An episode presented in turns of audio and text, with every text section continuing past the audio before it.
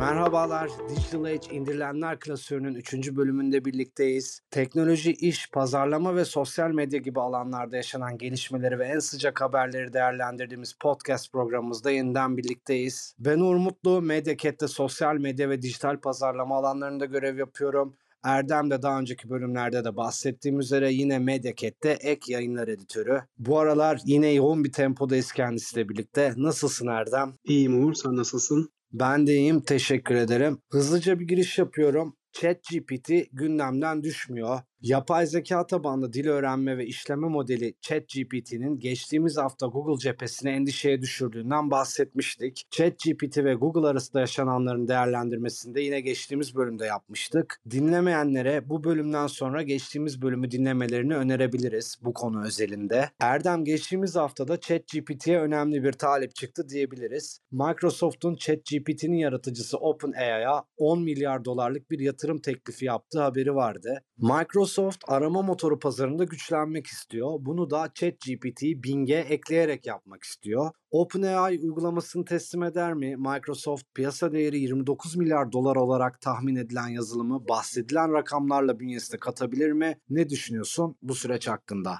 Evet Uğur, sen konuyu çok güzel özetledin. Geçtiğimiz haftada ChatGPT'den bahsetmiştik zaten. Ama ben bazı konu başlıklarını tekrar hatırlatmak istiyorum. Mesela ChatGPT'nin e, diyalog konusunda ne kadar gelişkin olduğunu hepimiz artık biliyoruz. Haftalardır konuşuluyor. Ve ChatGPT'nin çıkışıyla Google'ın arama motorunun özellikle pabucunun dama atılabileceği söyleniyordu. Google da bu yüzden bir kırmızı alarm vermişti ve bir chatbot geliştirme yolunda e, çalışmalara başlamıştı. Bu kırmızı alarmın aslında birazcık gereksiz olduğundan da bahsetmiştik. Çünkü Google'ın elinde hala hazırda oldukça gelişkin bir chatbot var. Adı Lambda. Lambda'dan daha önce bir bilinç kazanma hikayesiyle bahsetmiştik. Lambda oldukça gelişkin fakat ChatGPT gibi deneme fırsatımız olmadı. Şimdi Google'ın kırmızı alarm vermesi, arama motoru pazarında yerini kaybedeceğinin söylenmesi bir taraftan Microsoft'u da harekete geçirmiş gibi görünüyor. Bu arada Microsoft, Microsoft bu ayrıma tekrar bir dikkat çekmek istiyorum. ee, her seferinde Microsoft diyorum ondan sonra neden Microsoft demedin diye tepkiler alıyorum. Microsoft'u da bir taraftan harekete geçirmiş gibi görünüyor söylediğim gibi. Bu hafta Microsoft'un ChatGPT'yi kendi arama motoru Bing bünyesine katacağı konuşulmaya başlandı. Aslında Microsoft'la OpenAI ChatGPT'nin geliştiricisi OpenAI çok uzak şirketler değiller. Çünkü daha önce Microsoft'un OpenAI'ya 1 milyar dolarlık bir destekte bulunduğunu biliyoruz. Hem maddi hem de bulut kredisi olarak. Şimdi Microsoft'un yaptığı bu yatırımın 10 milyar dolara çıkacağı söyleniyor. OpenAI'nin değeri de senin de bahsettiğin gibi 29 milyar dolar civarında. Yani en azından piyasanın fiyatlaması, değerlemesi bu şekilde. Biraz önce baktım kayda girmeden önce Google'ın arama motoru pazarındaki payı %92 civarındaymış. Bing'in payı ise %3 civarında. Aradaki uçurumu görüyoruz ama ChatGPT'nin ne kadar gelişkin olduğunu denediğimizde gördük. Hala konuşuluyor. Bing'e çok önemli katkıları olacaktır diye düşünüyorum. Bu ChatGPT'nin Bing'e entegre edilmesi hikayesi en azından söylentisi diyelim.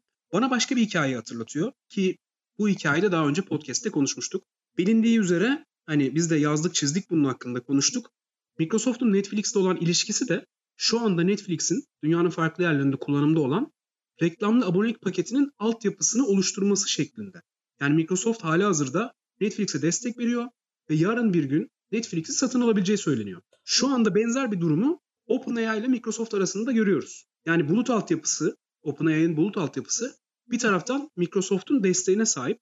E yarın bir gün OpenAI Microsoft'un bünyesine katılabilir ama en azından tam olarak şirketin satılmasıyla ilgili bir haber çıkmasa da Bing'de ChatGPT'yi görebiliriz. Ve ChatGPT belki de bize Google'da daha düz aldığımız sonuçları belki daha oyuncu bir şekilde, daha diyalogsal bir şekilde sunabilir. Bu da aslında Bing'in pazar payını yükseltmesine yardımcı olabilir. Teşekkürler Erdem. Microsoft cephesinde önemli bir haber daha var. Çılgın yapay zeka teknolojilerinden devam ediyoruz. Vale isimli yeni yapay zeka uygulaması hakkında duyuru yayınlayan Microsoft, yeni yazılımın spesifik insan seslerini 3 saniye içinde öğrenerek taklit edebildiğini açıkladı.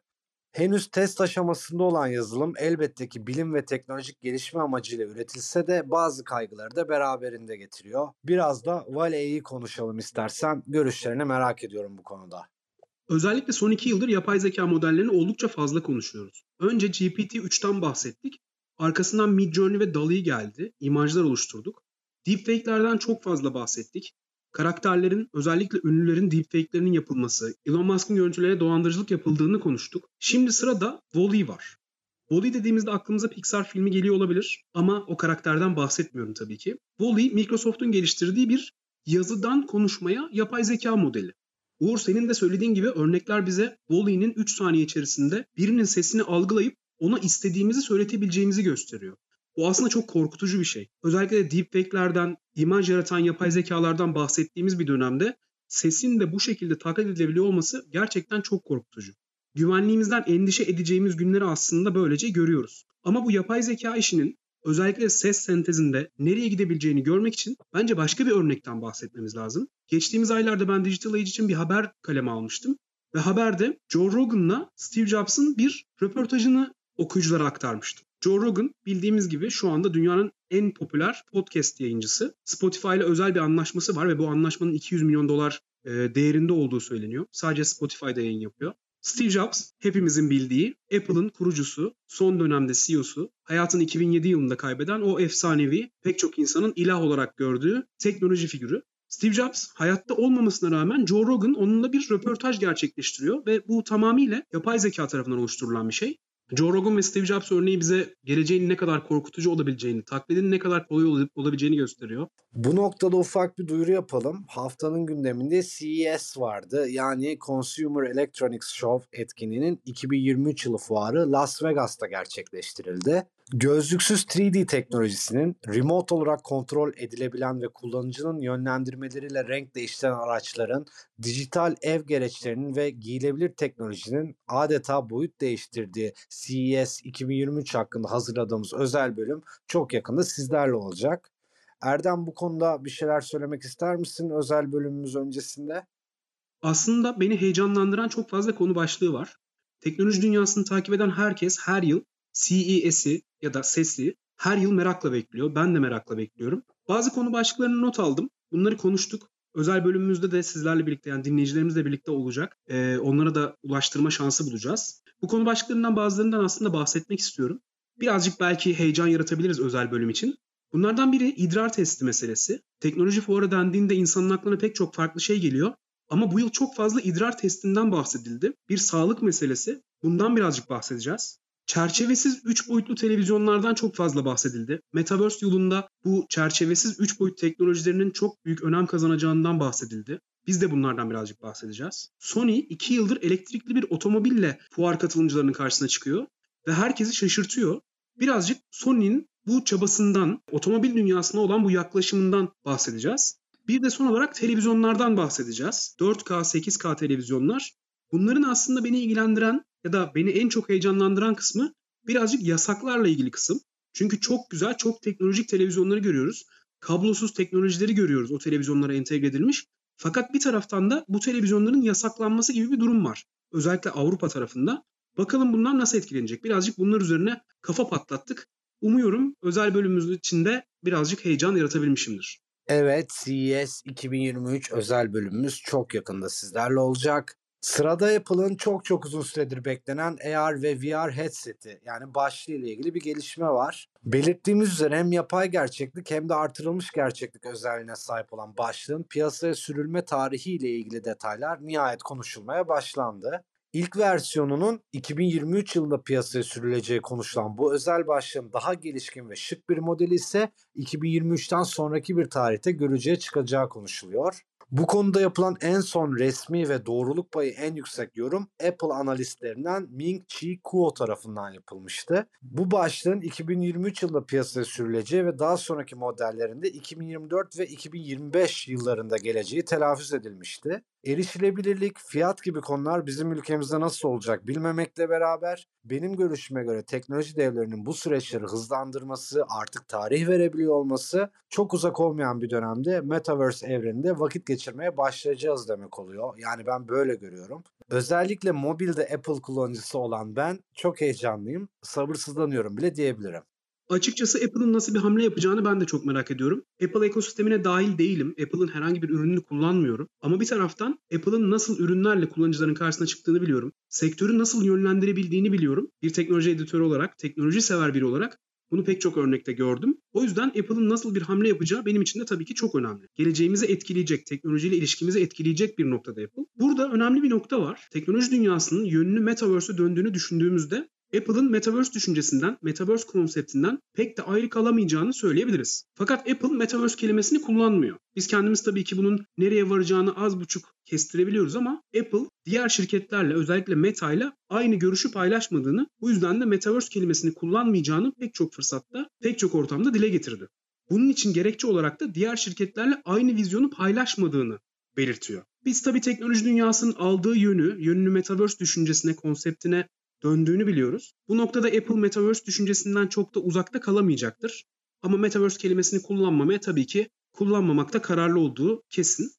Bir başka önemli konu da benim için en azından Apple'ın ürün isimlendirmeleri.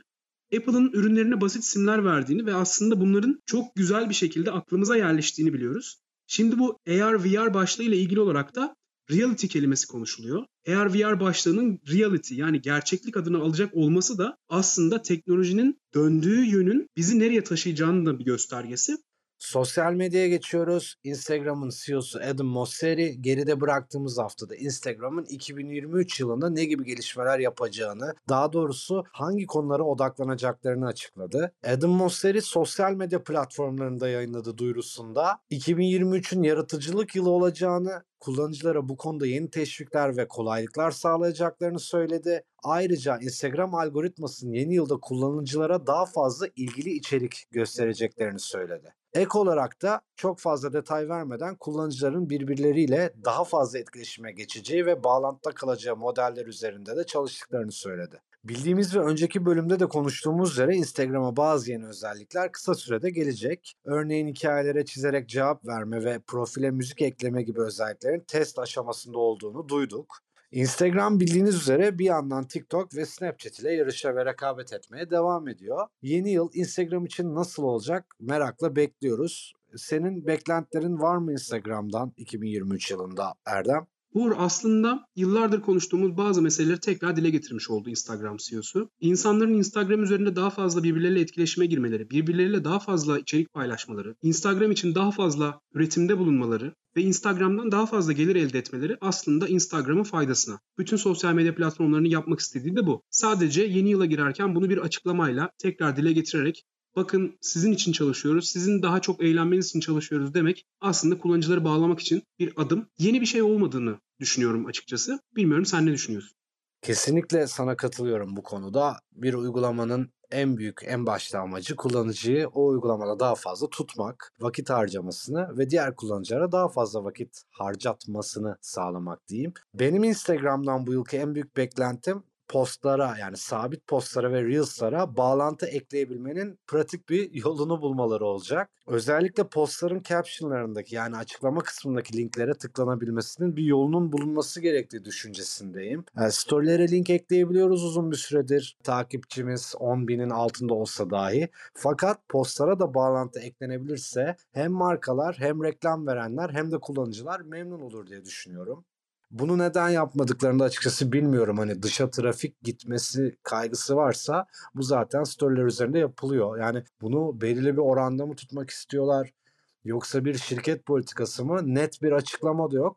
Ben bunu bekliyorum. Benim gibi sosyal medya alanında çalışan birçok kişinin de bunu beklediğini düşünüyorum. Benim de Instagram'dan 2023 yılı beklentilerim ve dileklerim bu şekilde. Bazen bazı uygulamaları kullanırken bazı özellikleri istiyoruz ve bu özelliklerin şirketler tarafından neden uygulamalara eklenmediğini konuşuyoruz. Hatta bazen şey noktasına geliyor insan. Yani bunu nasıl göremezler? Kullanıcıların böyle bir şeye ihtiyacının olabileceğini, böyle bir özelliği kullanacağını nasıl bilemezler noktasına geliyor insan. Instagram paylaşımlarına link ekleyememek de aslında böyle bir nokta. Tabii ki bunu e, Instagram'ı profesyonel olarak kullanan sen benden daha iyi biliyorsun. Ben sade bir kullanıcıyım seninle kıyasladığımızda. Ama Instagram'da herhangi bir paylaşıma hikaye dışında ki hikayeler de aslında kısa süre orada duruyor.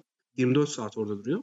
Herhangi bir paylaşımın altında link verememek gerçekten beni çıldırtan kısıtlardan biri. Umuyorum dileğin gerçek olur ve 2023'te paylaşımların altına link ekleyebiliriz. Yani inan gerçekten ben e, haberin detayları ya da haberin devamı için profildeki linke tıklayın yazmaktan biraz bıktım. Yani direkt gitsin yani ilgili kişi direkt gitsin. Ya bu story'de olabiliyor, postta olmuyor. Bekliyoruz yani böyle bir dileğim var Instagram'dan bizi duyuyorlarsa. Ve geçelim bu bölümün mobil uygulamasına. İndirilenler klasörünün 3. bölümünde nostaljik bir fikirle yola çıkan sıra dışı bir uygulamadan bahsedeceğiz. Uygulamamızın ismi Slowly yani Türkçe karşılığıyla yavaş yavaş, yavaşça, ağır ağır olarak da çevrilebilir. Slowly geleneksel mektup arkadaşlığını dijital ortamda günümüze uyarlayan biraz romantik bir uygulama. Hem iOS hem Android yazılımına sahip cihazlarda sorunsuz çalışan bu uygulamanın temel amacı bahsettiğim gibi mektup arkadaşı bulma üzerine. Yani sıradan networking ve dating uygulamalarından farklı diyebiliriz rahatlıkla. Uygulamanın içeriği nedir? İsmi neden Slowly? Uygulama ne vaat ediyor? Neden gitgide popülerleşiyor? Slowly'nin bir kullanıcısı olarak yorumlarını almak isterim Erdem.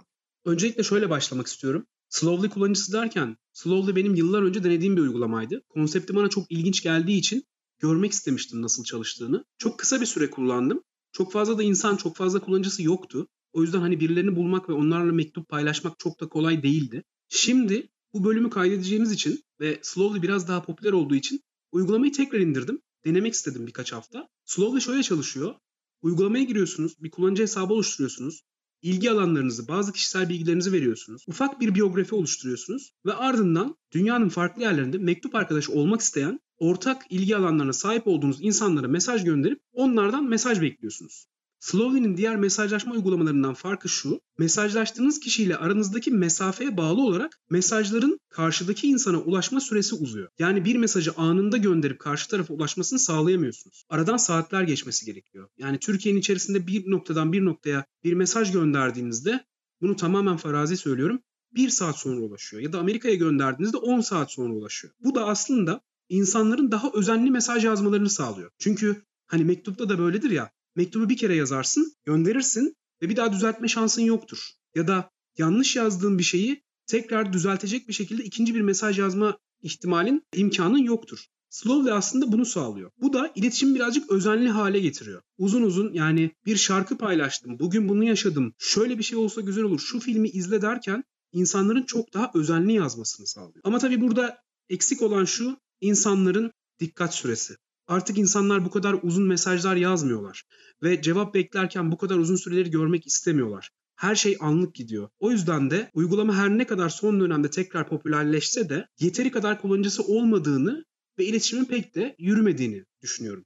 Ama yine de özenli bir şekilde iletişim kurmak isteyen, farklı kültürlerden insanları tanımak isteyen, onları yüzeysel olarak değil ama hani belki biraz daha derin bir sohbetin içine çekmek isteyen insanların kullanacağı bir uygulama olduğunu düşünüyorum. Ben ne kadar kullanırım, ne kadar bu uygulamada kalırım onu bilmiyorum. Çok uzun kalamayacağımı düşünüyorum çünkü o mektupları yazmak da aslında bir zaman istiyor ve benim çok da böyle bir zamanım olmuyor. Ama o mektup tadını yaşamak isteyen insanlar için biçilmiş kaftan denir ya öyle bir uygulama. Ya kesinlikle o bildirim geldiğinde ya senin örnek verdiğin 2 saatin, 10 saatin, belki bir günün günlere çıkıyor mu bilmiyorum ama bu bekleyiş. Ardından gelen bildirim ya günümüzdeki bu her şeyi çok çabuk tükettiğimiz dönemde değişik yani güzel bir farklılık diye düşünüyorum insan hayatında. Yani anlattın açıkçası biraz imrendirdin. Burada şunu sormak isterim. Yani bir mektup yazdıktan sonra anlattıklarından anladığım kadarıyla bir mektubun bize ulaşması gerekiyor değil mi? İki mektup, üç mektup, beş mektup ardarda arda gönderemiyoruz sanırım. Aslında güzel bir soru. Çünkü bir mektubu gönderip arkasından ikincisini göndermeyi denemedim. Kaç insanla iletişime geçtin dersen bu sayı da çok yüksek değil.